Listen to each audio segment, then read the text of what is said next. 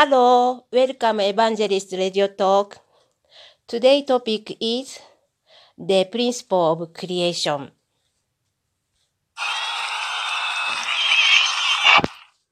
Chapter 1 The Principle of Creation. Problems concerning human life and the universe cannot be solved without first understanding the nature of God. The nature of God. One way to understand God's deity is by observing the universe which He created. Just as we can come to know the character of an artist through his works, so we can understand the nature of God by observing the diverse things of the creation, as Paul tells us in the book of Romans, chapter 1, verse 20. The common elements found universally throughout the natural world. So let us begin by pointing out the common elements which are found universally throughout the natural world. 1. Every entity, both within the, en- the entity and between it and other entities, possesses dual characteristics of uh, masculinity and femininity. 2. More fundamentally, every entity possesses both an outer form and an inner quality. The visible outer form resembles the invisible inner quality. The inner quality is called internal nature, and the outer form or shape is called external form. The internal nature and external form together constitutes dual characteristics. God's dual characteristic. The first cause of all things must also possess the dual characteristics of internal nature and external form, which stand in the position of subject partner to the internal natures and external forms of all beings. We call this first cause God, and his internal nature and external form, and original internal nature and original external form. God also exists based on the reciprocal relationship between his dual characteristics of masculinity and femininity. Therefore, we can conclude by saying that God, he is the subject in whom the dual characteristics of original internal nature and original external form are in complete unity and in harmony. At the same time, God is the harmonious union of masculinity and femininity, which manifests the qualities of original internal nature and original external form, respectively.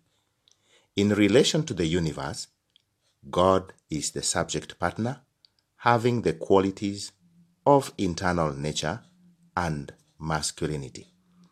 In recognition of God's position as the internal and masculine subject partner, we call him our Father.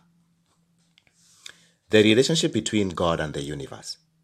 God is the invisible subject partner, and the, and the universe as a whole is a substantial object partner to God. In accordance with the principle of creation, God's dual characteristics manifests itself symbolically or in image as individual embodiments of truth which con- constitutes the universe. The universal prime energy. God, the creator of all things, is the absolute reality. He is eternal, he is self existent, and transcendent of time and space. The universal prime energy is the fundamental energy of God's being. And that is why God told Moses in the book of uh, Exodus, chapter 3, verse 14, that I am whom I am. It is the origin of all energies and forces that allow created beings to exist. Give and take action. Through the agencies of universal prime energy, the subject and object elements of every entity form a common base and they enter into interaction. This interaction is in turn is in, ta- in turn generates all the forces the entity needs for existence, multiplication, and action. The interaction generating these forces through this process is called give and take action. Origin, division, union, action. The process in which out of God, the origin, the two entities are separately manifested and reunited in oneness is called origin, division, union, action. The three objects' purpose. As a result of original division union action, four positions are formed the origin, God, at the center, the subject partner and the object partner, and their union. Any of the four positions may assume the position of subject partner and engage in other three as its object partners, forming a common of three object partners. When each of the four then acts as the subject partner and enters into give and take with the other three revolving around it, they fulfill the three objects' purpose. The four position foundation. When the original God, the subject partner, and object partner projected from the origin and their union all engage in a harmonious give and take action and fulfill the three objects' purpose, the four position foundation is established.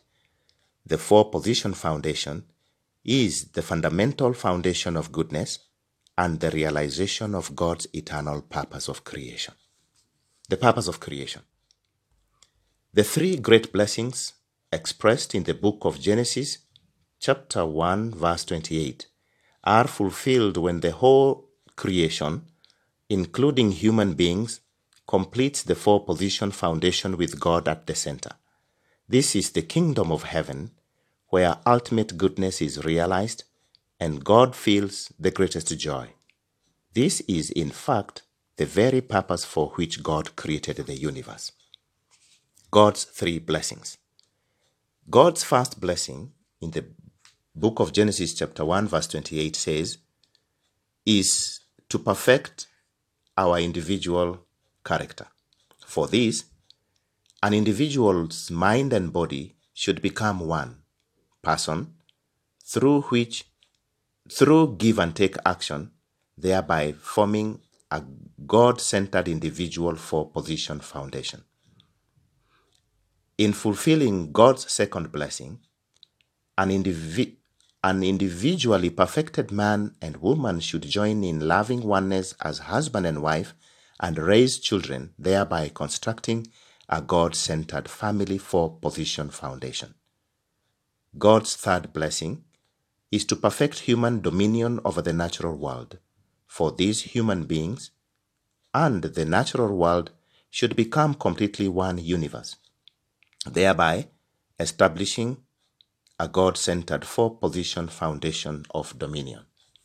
The process of the creation of the universe. The biblical period of six days for the completion of the universe in Genesis is not to be reckoned by the number of literal sunrises and sunsets.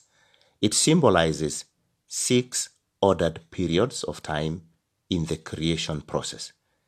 The fact that it took six time periods to complete the creation of the universe implies that some period of time was also necessary to complete the creation of each of the individual entities that make up the universe. The growing period for the creation. All creation reaches perfection by passing through three stages, through ordered, through three ordered stages of growth, that is formation stage, growth stage, and completion stage. When created beings are in the growing period, God has regarded only has regard only for the fruits of their growth, which are based on the principle. In this way, he governs all things indirectly. We call this growing period the realm of God's direct dominion or the realm of dominion based on accomplishments through the principle. All things reach perfection after passing through the growing period by virtue of the autonomy and governance given by God's principle. Human beings, however, pass through the growing period and reach perfection by fulfilling their own portion of responsibility in addition to the guidance provided by the principle. The incorporeal world and the corporeal world, that is, the physical world and the spiritual world. The universe was created after the pattern of the human being, who is in the image of God's dual characteristics. Therefore, corresponding to the human mind and the body, the universe consists of the incorporeal world and the corporeal world, both of which are real and substantial. The two worlds together form the cosmos. When we shed our physical body, when we die, we enter the spiritual world or incorporeal world as spirits, and we live there for eternity. That is the end of this topic.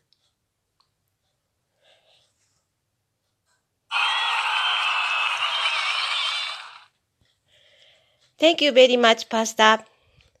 So next time, next topic is about about the human fall. See you soon. Thank you.